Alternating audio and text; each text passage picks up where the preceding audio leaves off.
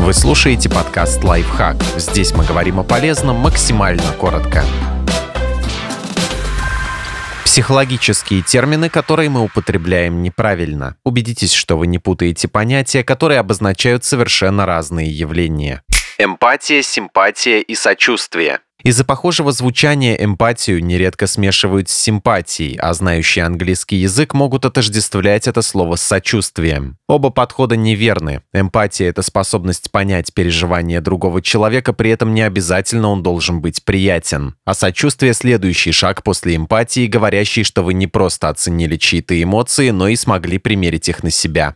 Стыд и вина. Оба неприятных чувства возникают в качестве отклика на ошибку, но стыд характерен для человека, который совершил проступок при свидетелях и связан с публичным осуждением. Он проявляется в виде негативной оценки собственной личности. Вина возникает независимо от того, видел ли кто-то ошибку. Это угрызение совести, связанное с негативной оценкой своего поступка.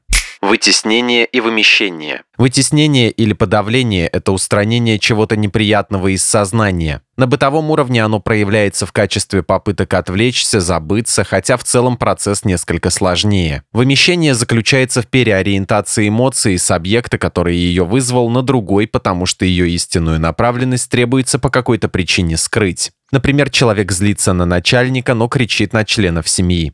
Социопатия и социофобия. Социофоб боится общества других людей, его пугают разговоры с незнакомцами, массовые мероприятия. Но при этом он не представляет опасности для окружающих. Социопат общества не боится, он его презирает и всеми своими действиями это показывает. Он не считается с правилами и нормами морали серийное убийство и массовое убийство. Серийный убийца совершает несколько преступлений, но они разнесены во времени. Массовое убийство, убийство большого количества людей в одном или нескольких эпизодах, но практически в одно и то же время.